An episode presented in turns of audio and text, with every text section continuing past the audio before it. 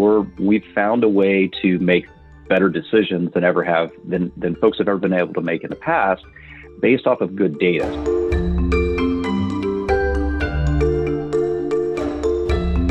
Welcome, everyone, to UpTech Report. This is our Applied Tech series. UpTech Report is sponsored by Teraleap. Learn how to leverage the power of video at teraleap.io. Today, I'm very excited to be joined by my guest, Rod Reasen, who's based in Greater Indianapolis. He's the co founder and CEO of Springbuk. Welcome, Rod. Good to have you on. Uh, welcome to me. Thank you very much for having me on. You're here, man. Now, your product is a health intelligence platform. So, for those out there, if you're an HR team leader, a thousand plus employees. Their average ones they're working with about 10,000, but it can go up from beyond there. This might be an intriguing platform you're going to want to check out. Now, on your site, you state a more intelligent solution, but really help me understand, Rod, like what is the this intelligent solution? What was the problem that you found initially? And you're like, I need to solve this. Well, so uh, my background was in the uh, corporate benefit space, uh, working as a consultant with larger employers and each year, employers go through this cycle of trying to understand what benefit program, what their benefit program is going to look like. And that encompasses everything from their health plan, how they structure their stop loss deductible, to the PBM they choose, to um, the overall third party solutions they're going to use to engage uh, their employees.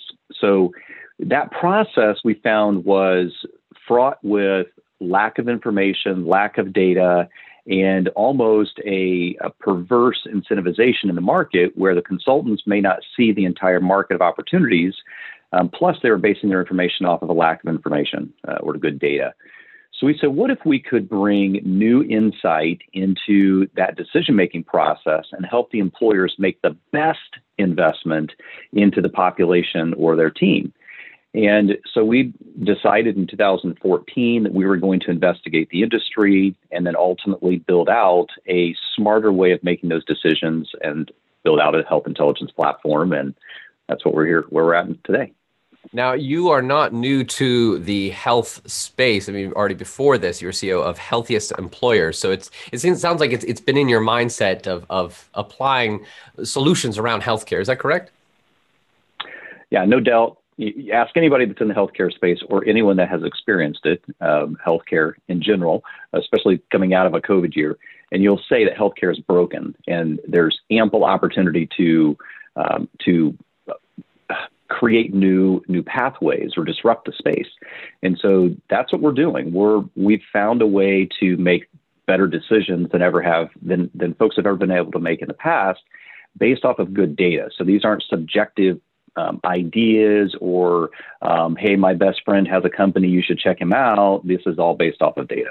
Well, help me understand, Rod, for just uh, clarity's sake. Before someone uses a, a solution like Springbuk, I mean, what are they doing before this, and why does it actually help at all? Well, it depends on the size of the company. Uh, so lar- large employers, if you if you have 50,000 employees, you likely have an analytics solution or a, a consultant that's working with you to look at your data from both a clinical and actuarial perspective. So larger employers have had access to tool sets and data that mid-market employers certainly haven't had in the past. But even those tools in the in the enterprise space have been um, a cobbled together uh, set of instruments, um, if, if you would, that are based off of very legacy type platforms or technology. So entering the industry in 2015, we became cloud native, and it's interesting to even use that term anymore because no one would even say cloud, right? Everything's cloud, right? But but still, it's fascinating that that was the space, and enterprise employers were buying um, on-prem type solutions that were um, cumbersome or clunky to use. And so we we looked at the space and said, what if we could take the modern paradigms that exist in the industry today and as they're growing, not just cloud, but all of the paradigms with a very sleek, easy to use interface, the almost a curated approach to the user to say, hey, I know you're not coming into my platform to go solve a problem that's in your head. What if I, the software, could actually start solving the problem that you've not even thought of?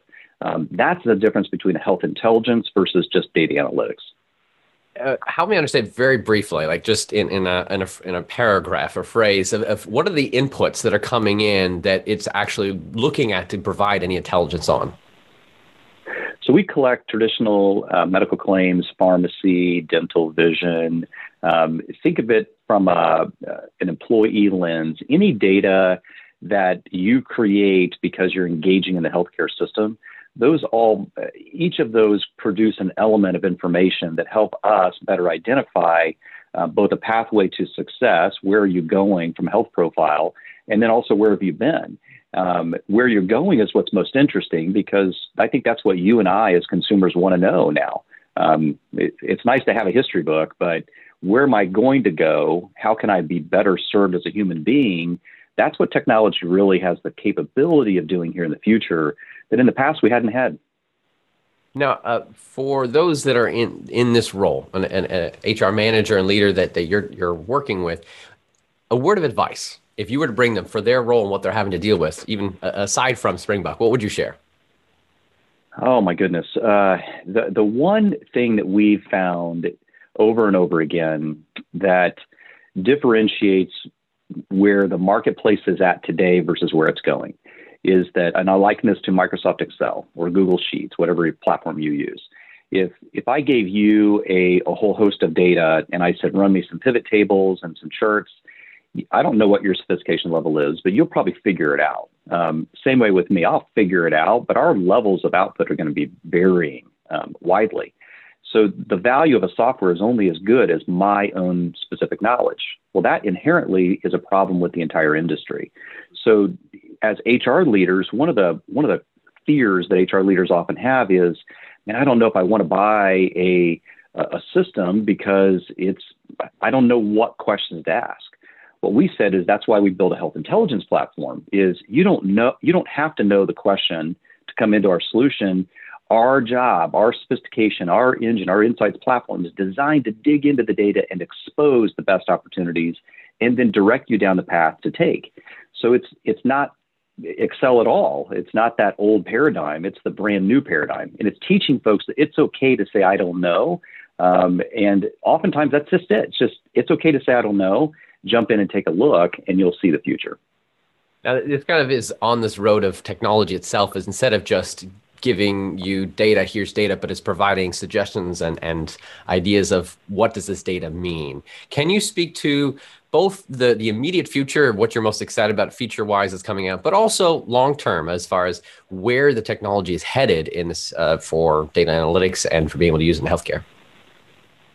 So uh, I, this is always fun for us. Um, we're, I'm exposing this to our team here next week in our um, all company offsite, and uh, just I'll talk about the industry in general. Um, you, be, one of the things that we've learned as human beings through COVID is that we're um, a, a, massive consumer of information. Um, we we love to consume information.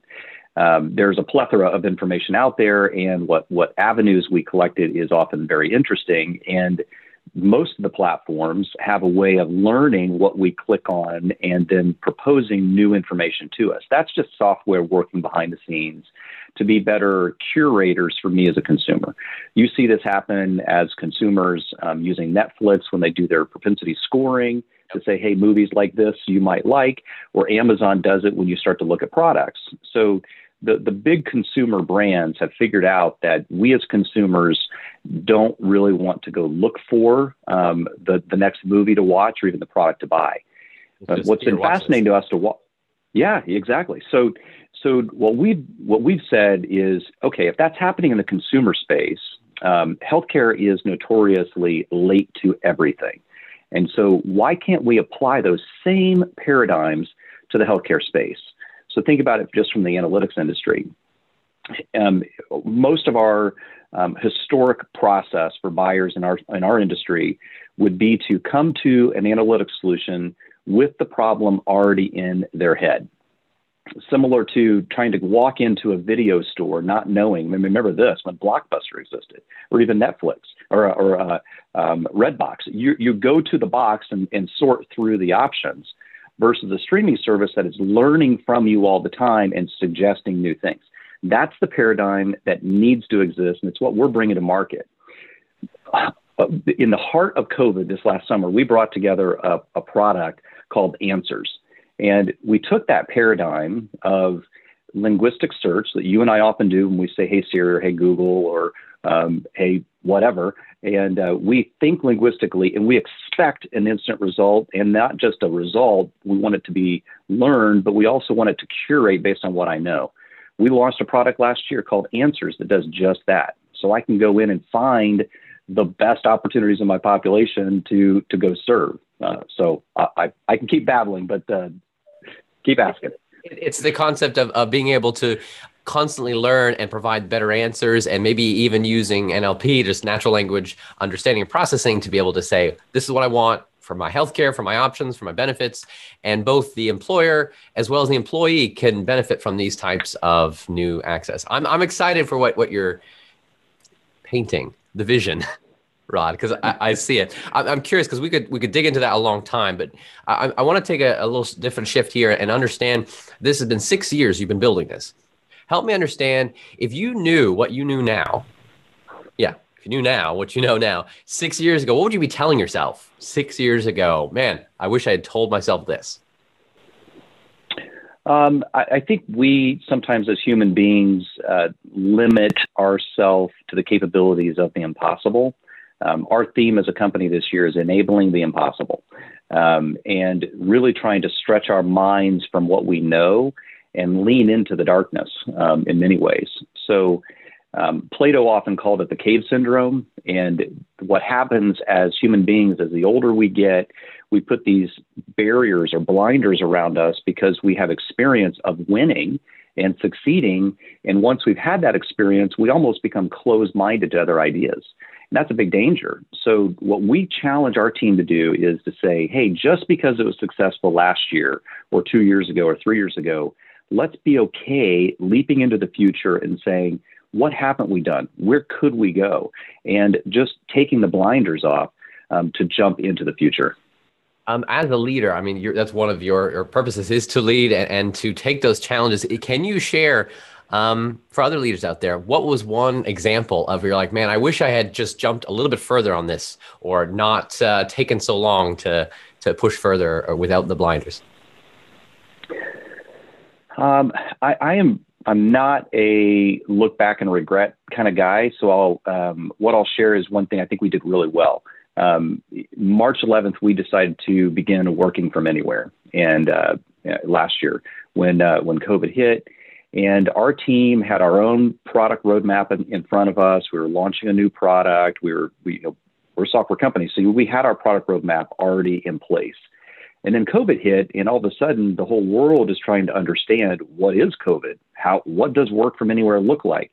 And our team jumped into action, and we, over a period of several months, we attracted over 2,000 attendees to webinars that we produced um, in conjunction with other organizations to say, here's what the effect of COVID could look like.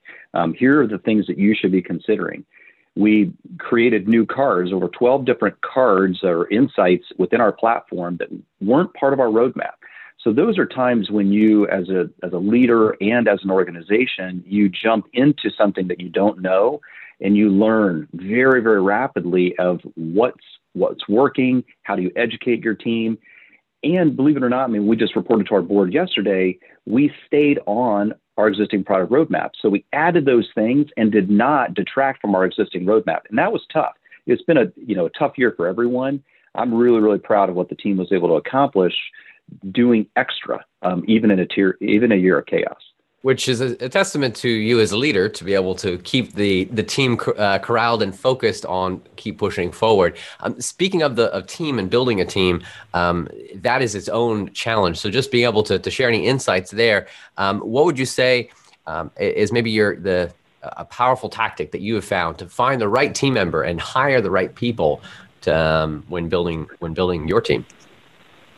Well, I, I, appreciate the praise for me personally, but I have to deflect it to to the team. It is the team that actually came up with the ideas on what to do. We just said we need to do something, and the team rallied around what to innovate on, how to build the cards. It was the team that did that.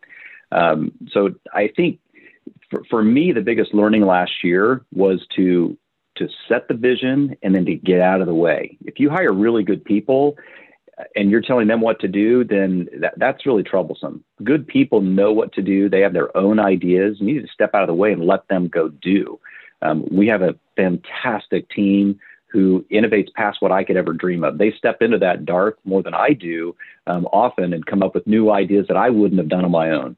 How do you how do you determine that this is a this is a good person? Like this person is able to jump in before hiring them, and what's your what's your process? How do you val how do you identify that right value in them? I wish I had a silver bullet that could uh, could tell you that answer. Um, we asked some crazy questions in our interviews, but uh, um, we, an example. We hire one of those questions that you that you ask. Um, one of the questions that we used to ask was uh, if you could have dinner with someone dead, alive, or fictional, who would it be? Um, nice. it's, it's, it's, not a new one. I think others have probably done it, but that's that's a fun one that just strikes conversation. Yeah.